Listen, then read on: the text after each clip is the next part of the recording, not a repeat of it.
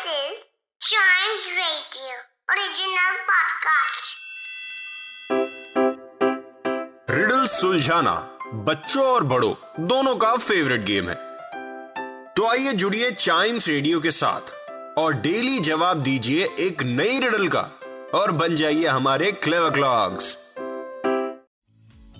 Clever clocks में आपका स्वागत है।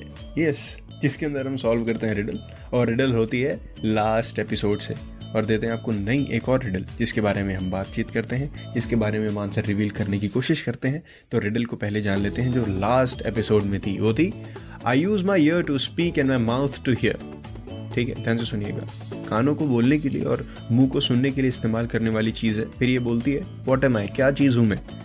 I use my ear to speak and my mouth to hear what am I and the answer is a phone mobile phone की बात हो रही है। अब आप रिडल को याद करिए एक बार। I use my ear to speak I use my ear to speak मतलब जो उसके कान है, वहाँ पे हम बोलते हैं। वहाँ पे स्पीक कनेक्ट हो गया। And my mouth to hear और मेरा माउथ जो उसके ऊपर की तरफ़, जो उसके स्पीकर होते हैं, जो हमारे कान में लगते हैं उससे हम सुनते हैं।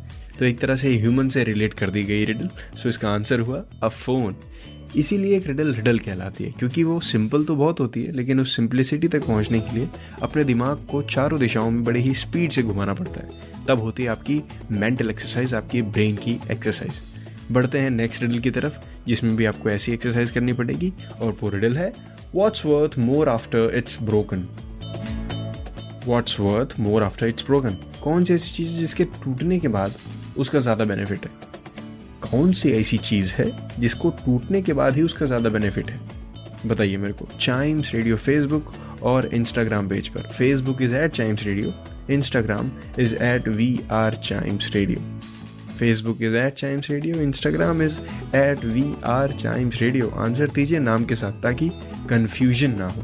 और अगर कोई ऐसी रिडल आपके दिमाग में चल रही हो जो आप चाहते हो कि हाँ ये रिडल भी पूछी जा सकती है तो वो भी शेयर करिए on same page Facebook and Instagram of Chimes Radio अगले आंसर का इंतज़ार भी कर रहा हूँ, लेकिन साथ ही साथ आप ये भी जान लीजिए कि आपको भी क्लेवर क्लॉक्स के अगले एपिसोड का इंतज़ार करना है, क्योंकि उसी में है आंसर ऑल राइट तब तक आप दूसरे पॉडकास्ट सुनिए चाइम्स रेडियो के और ऐसे ही एंजॉय करते रहिए।